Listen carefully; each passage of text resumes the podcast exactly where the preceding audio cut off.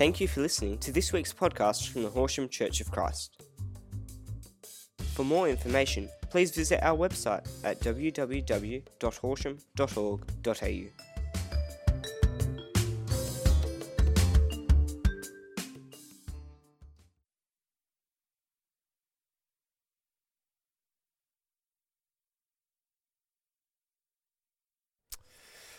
Morning.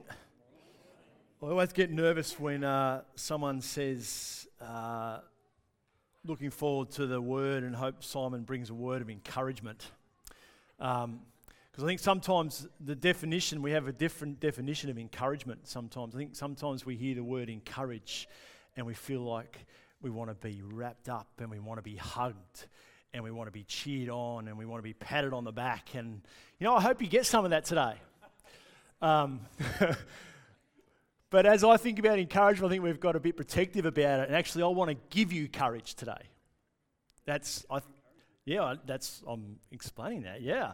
So um, I just, I, I, wanna, I want you to feel um, and, and, encounter a God of love and of hope and of purpose that, in a way, that gives you the courage to move out as a victor. Um, because I think sometimes we encourage one another in terms of, they're there, you're doing good, and we remain victims. Uh, but to sometimes we, all the time, I think we need that sense of, come on now, let's go as victors. So that's where, that's, that's where I hope we go today. So, you ready for that now? Hope you've got your Bibles open um, because Gideon's been here, so let's impress them. Um,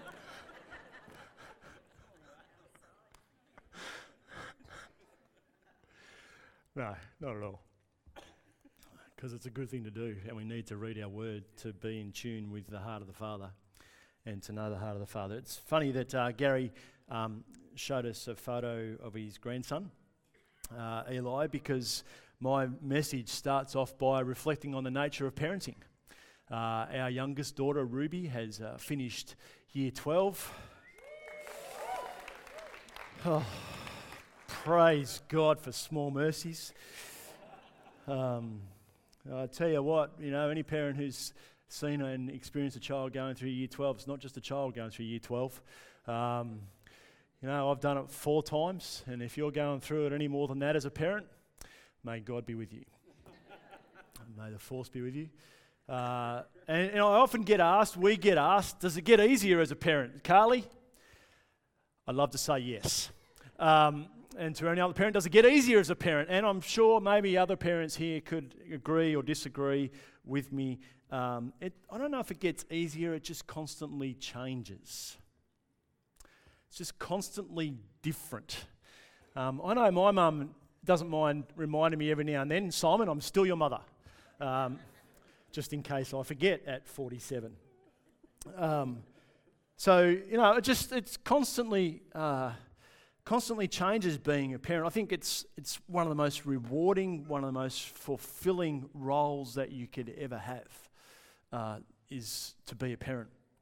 There is no doubt about that. But I've also been reflecting upon that, watching my children grow up, particularly going through year 12. And, I, have said this to all of, my, all of our girls at different times. Like, I didn't do year 11 and 12, so I don't really know what it's like. So I'm kind of making it up with them in how to best respond.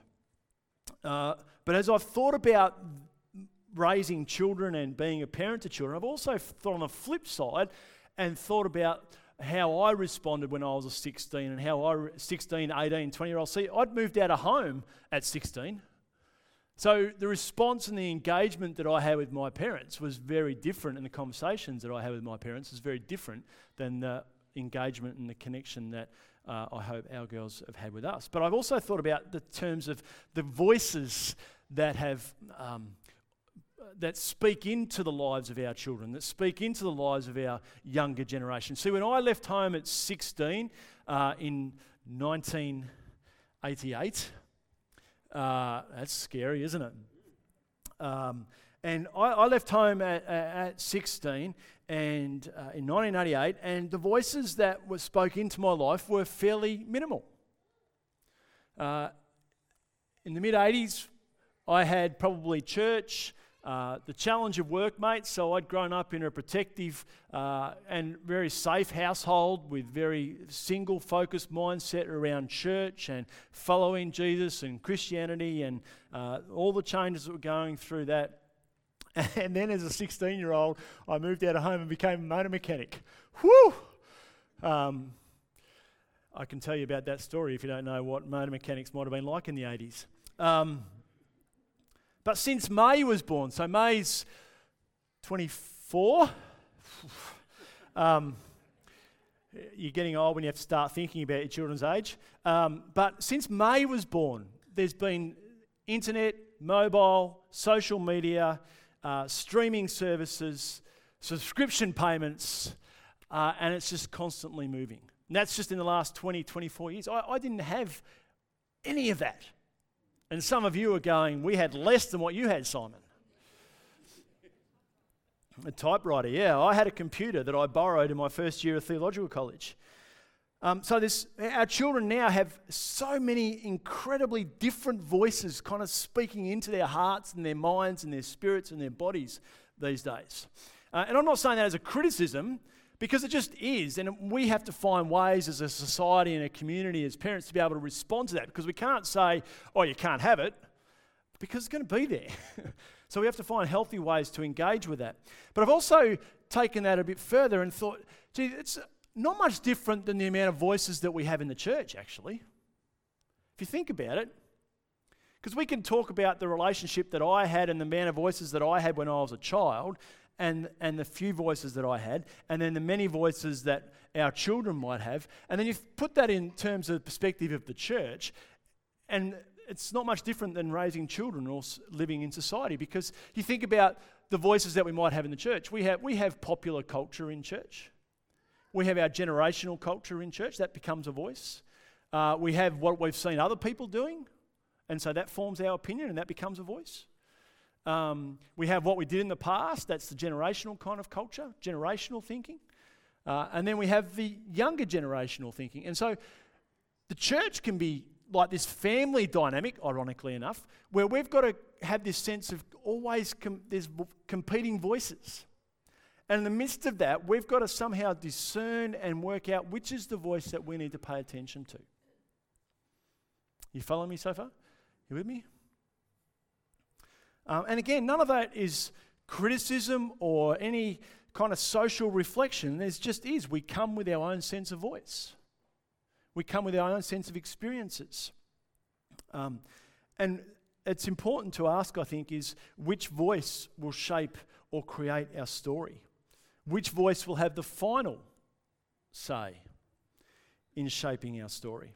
Now, if you're new to the Horsham Church of Christ, or you're new to faith, or new to following Jesus, or exploring who Jesus is, we hope that today that you do experience some encouragement as well with the rest of us. And as has been introduced already, the next few weeks we're exploring this idea of the biggest story.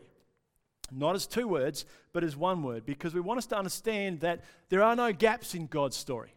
We want us to be very clearly exploring and understanding that God leaves no spaces in unfolding his story. We might feel like he does at times, but God is very much connected, very much engaged, very much revealing himself. He doesn't check in and out according to when it suits him. He is faithful and he constantly reveals a story that points to the promise and the hope of Jesus, where every story even your story sitting here today, regardless of what might be happening in your world at the moment, every story, every story in Scripture, every story sitting here today, every story that's not here, every story that's ignoring God, every story that might be thinking about God, every story whispers His name. So today I want to give you another flyover um, of some of the events and some of the unfolding nature of these stories before landing on an invitation that could transform your life. So, to fly over, we're going to go back near the start, Genesis chapter 12, verses 1 to 3, uh, some years after the creation of the world, and uh, some years after the great flood as well. It's a, it's a time of tribes, it's a time of um, mountain tribes and wilderness tribes. It's a time where there are many gods. A time where you had a God for fertility, you had a God for harvest, you had a God for rain, you had a God for sun. You had many, many gods that was spread throughout, um, and depending on what you needed and how you needed it, you'd pray to that God. And there'd be a, a God that, for if your tribe won victory over another tribe, that would be evidence that your God is bigger and better than anybody else's God. So many tribes, many gods, and then in the midst of this, there's this voice that reaches into humanity, constantly reaching into humanity. But in this instance, in Genesis chapter 12, verses 1 to 3, I, I love these verses. The Lord had said to Abram, Abram, who becomes Abraham, go from your country, your people, and your father's household. Now, understand this. Here's, here's an invitation to Abram. So, God is asking something of Abram. But watch the shift here and listen for the shift here. Go um, to the land I will show you. Not yet revealed, but I will show you. I will make you into a great nation, and I will bless you. I will make your name great, and you will be a blessing. I will bless those who bless you, and whoever curses you, I will curse, and all peoples on the earth will be blessed through you. So here's, a, here's something that God invites Abram and his household to participate in. But all he is asking him to do is to go, to move, to shift. I mean, this is an astonishing call. If you think about tribes and connected into a tribe, that's about your security, it's about your heritage, it's about the generations, three, four generations down, all living together. It's about story, it's about trade. All of those things wrapped up in your tribe. And in the midst of that, God calls to this 75 year old bloke and he says, Abram, pack up your family and go. And that's all he asked him to do, apart from the promise that God will do something else as he goes. Do you understand the distinction? Hope you're picking up the distinction there. Abraham set out in obedience in the promise of what God will do without knowing the fullness of what God will do. See, what's happening here is God is seeking to distinguish himself and his people from every other God, every other tribe, and every other nation. And I smile every time I read this story because I think this is a story of incredible faith, incredible sacrifice, incredible courage from Abram and his family.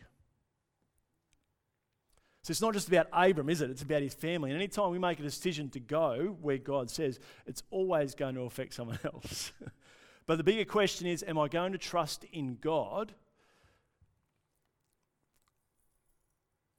Or will I trust the voices of my past and my heritage? Now, I'm not saying we shouldn't talk to our, you know, certainly go and talk to your family if you feel like God's speaking to you, because I don't think God asks us to do this in isolation. And I think that's often one of the sadness um, that I have about the church and communities. We can have people saying, I think God is asking me to do this, and they're just gone without any sense of community. I don't, I don't think that's the call of God.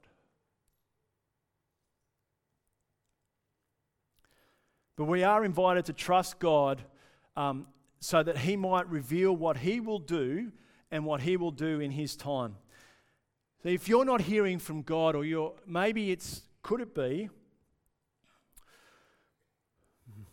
If you're not hearing from God, could it be that because you're not willing to leave what you know before He reveals what He has for you?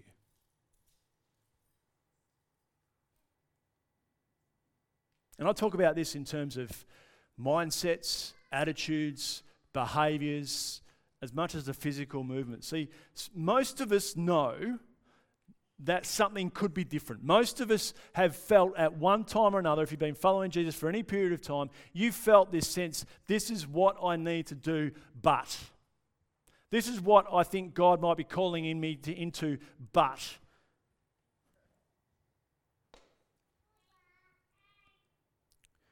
And we're not always hearing from God, or we stop here, we feel like we stop hearing from God because we're not always willing to leave what we know so that we might trust in what God wants to reveal. And that's a real challenge for the local church as much as it is for families and individuals about how we serve God. See, we, we can be so hung up on having it all worked out out there that we don't move from here. So God establishes a nation. There's some pushback. If you know the story at all, um, I'm flying over, so we're not going in depth into it. But there's some pushback. Um, Israel uh, is caught up in slavery in Egypt for some 400 years before they experience freedom. They come into freedom. Again, some pushback about their freedom. We'd be best to die back there. Wish we died back there. At least we knew what we got back there, what we knew, rather than going to what we don't yet know. Um, you know, back there is always really hard to leave often. Uh, and in the midst of this kind of young nation coming into freedom, laws are created to guide them out of slavery. They're a new way of life because when you're a slave, you're just told what to do. You're told when to wake up, you're told when to go to bed, you're told when to work, you're probably told when you can go to the toilet. So, no wonder there needed to be new laws. And see, we read these laws through a lens that says, oh, God is telling us what to do. No, no, no, no, no, no. God wants to give you a way of life a way to think about the world, a way to engage with Him and with one another in a way that is life giving.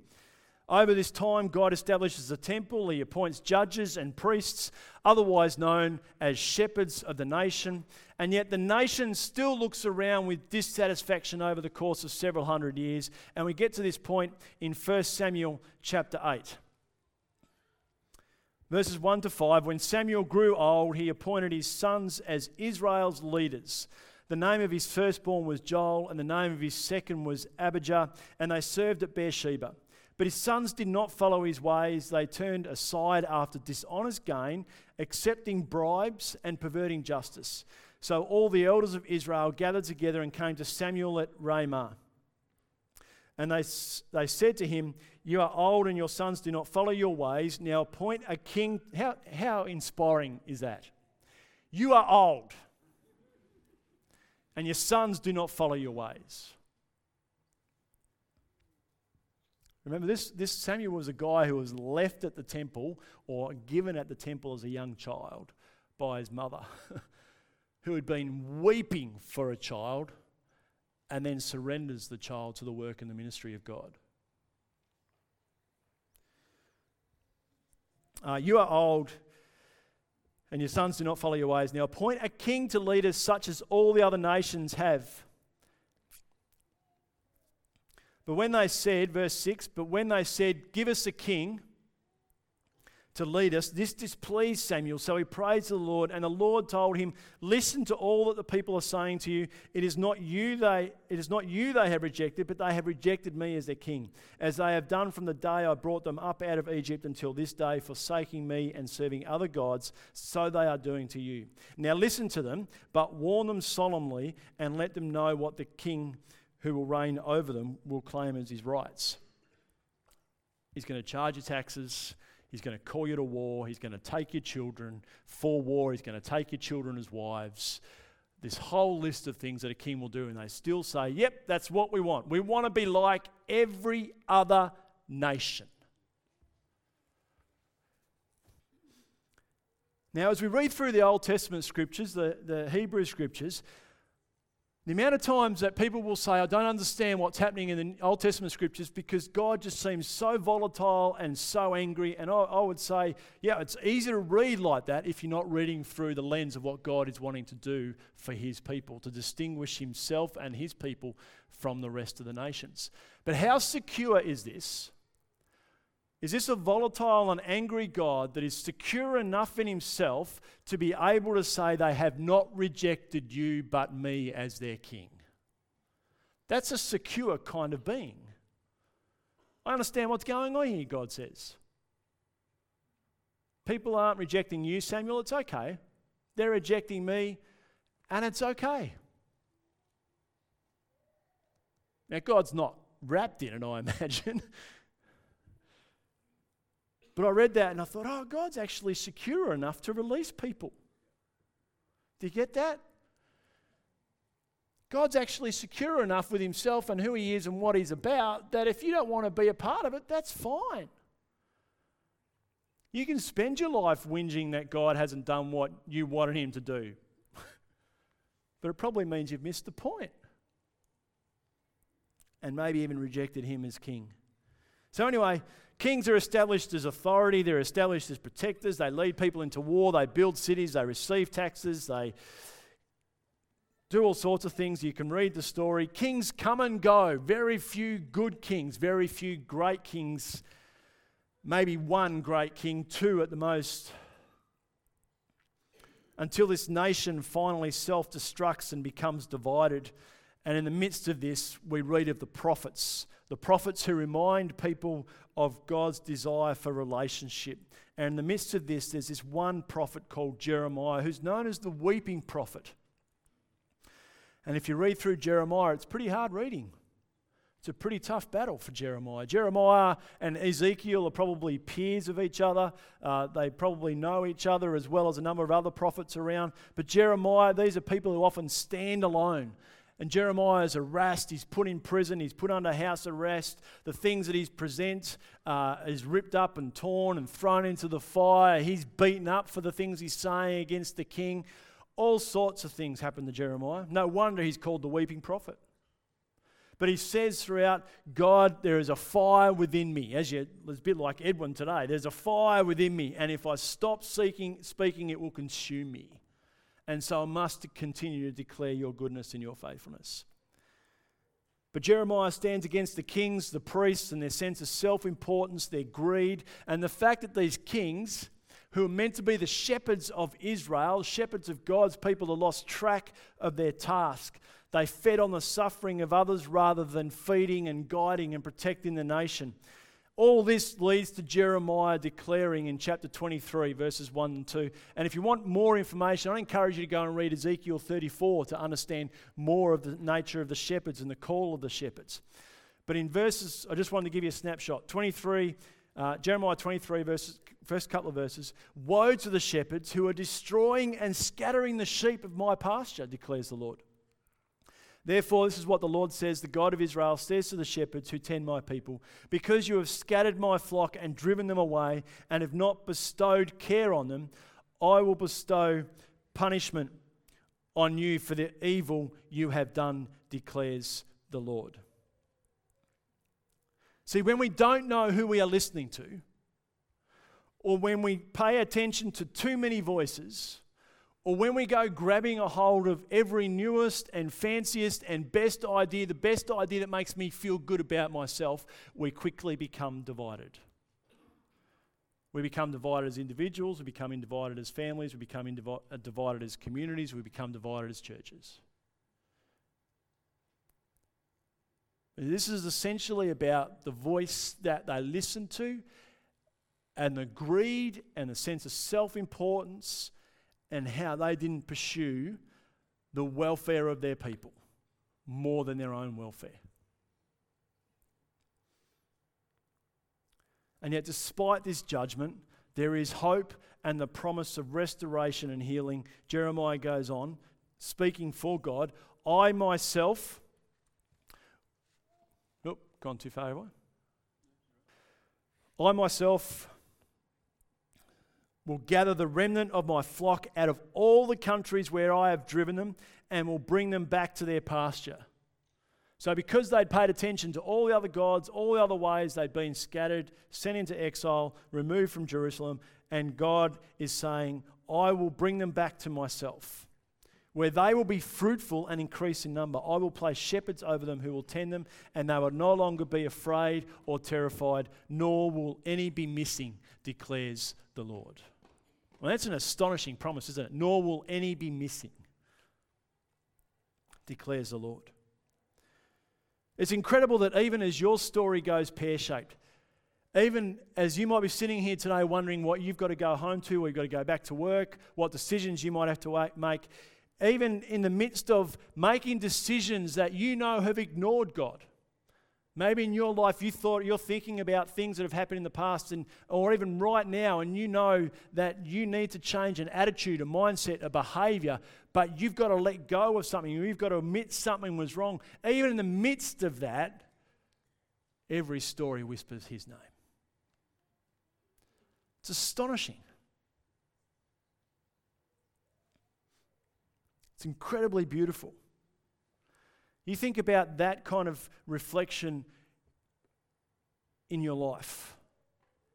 Think about the moments where you've ignored God, where I've ignored God, where I've rejected God, where I haven't been courageous enough to go because of the fear of what's here, uh, the things that I've said, the things that I've done, the things that I've um, have caused God grief, the things that have caused other people grief, and yet in the midst of that, there is still the promise of hope and restoration where every story continues to whisper His name. The stories where we feel disconnected from one another, feel disconnected from our, our, our lives and our relationship with God, and the struggle to return to our relationship with God, and every story continues to whisper His name.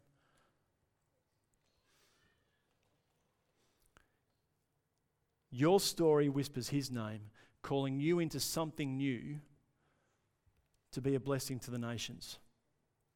So we go ahead a few hundred years, uh, and there is a time where people feel like they're not hearing from God. There's some 400 year gap between what we have as the Old Testament and the New Testament. Um, and it must have felt like God had forgotten people. God had forgotten what he was about or he'd put a space in. Maybe they felt like he had checked out, and yet there was something else taking shape here. And I know I'm jumping ahead a fair bit, like I said, it's a big flyover. John chapter 10, verses 11 to 16.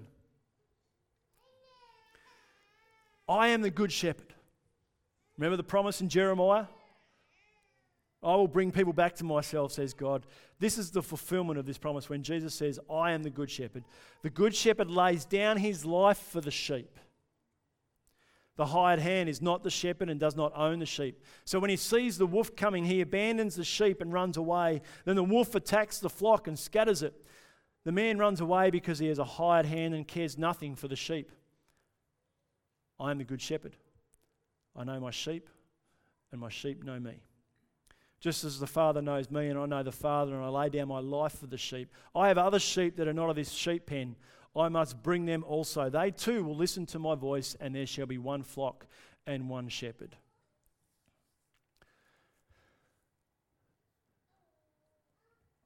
Jesus comes not as royalty in a palace, but as a babe in a manger. Jesus comes as one who grew in wisdom and stature as he listened and went about his Father's business.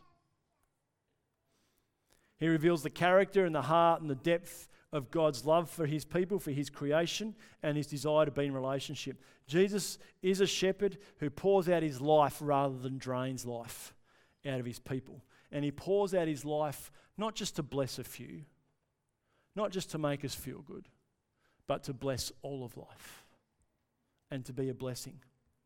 Jesus is a shepherd who guides and comforts and protects who provides, who calls and redeems, and he is a shepherd who invites people into a personal and transforming relationship with him. And as I was sitting again this morning just reading these, these few verses, I, I felt so strongly this, the decision that we make about the voice that we listen to, is a decision, friends, of life and death. It is a decision of life and death.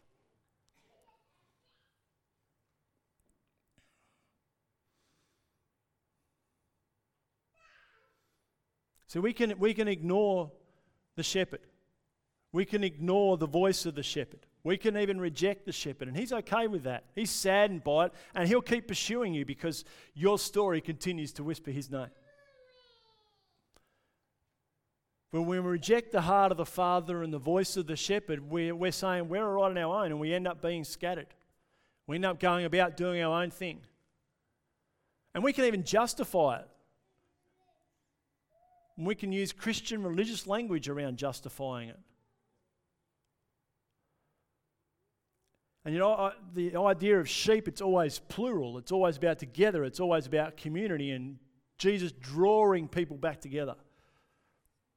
not spreading them in isolation. You know who spreads them in isolation and scatters them? The wolf. Now, the wolf for you might be your money,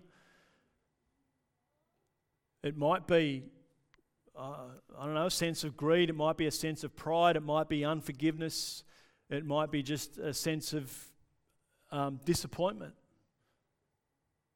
Could be the hurt that you feel.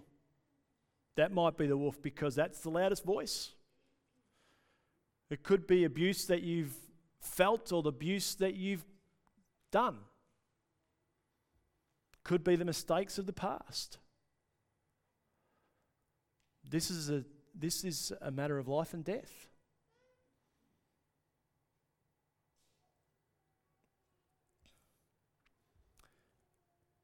remember, this isn't actually I guess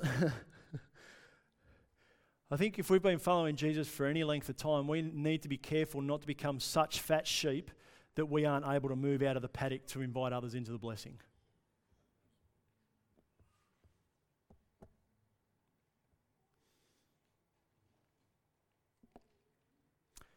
And to that end, 1 Peter, we need to remember the call that Jesus gives to us. To this you are called because Christ suffered for you, what other evidence, I'm just leave the text there for a sec, what other evidence do you need that you're loved?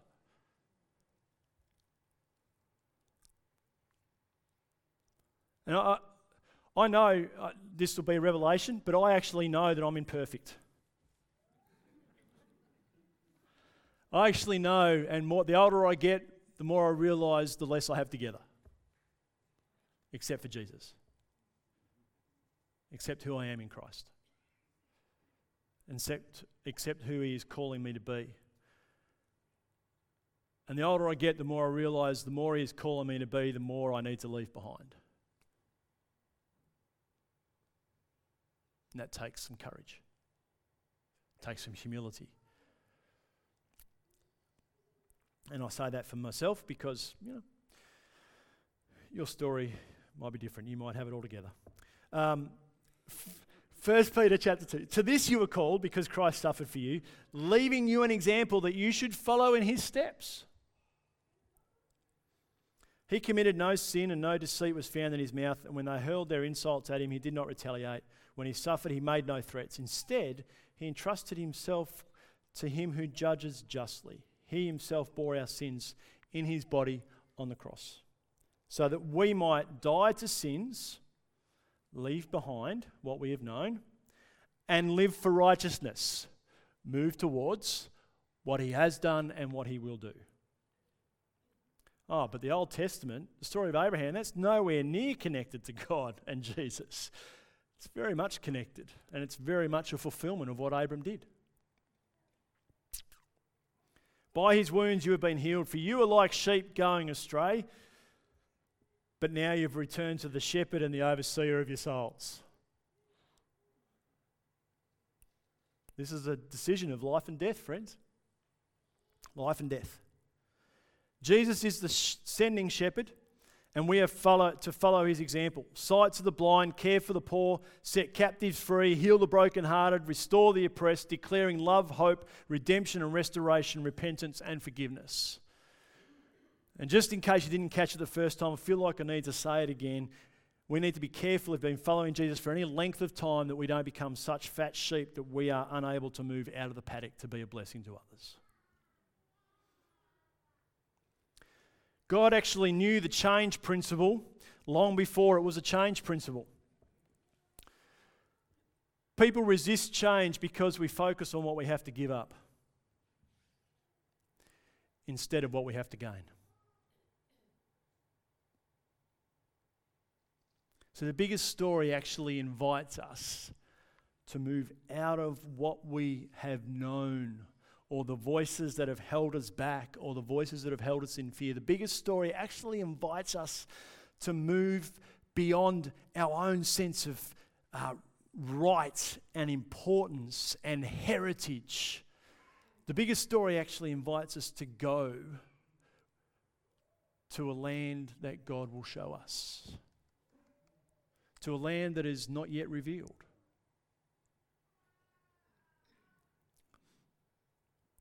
To say Jesus is shepherd, my king, expresses a willingness to submit or surrender to his direction and to his leading.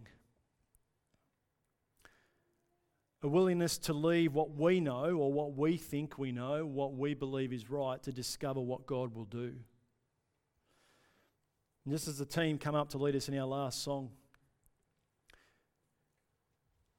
it's hard to trust the shepherd. And actually, we're probably not willing, really, if we're honest with ourselves, to trust the shepherd if we don't declare him as Lord. The one who rules over our lives, the one who has authority over our lives. So, this is an issue of authority.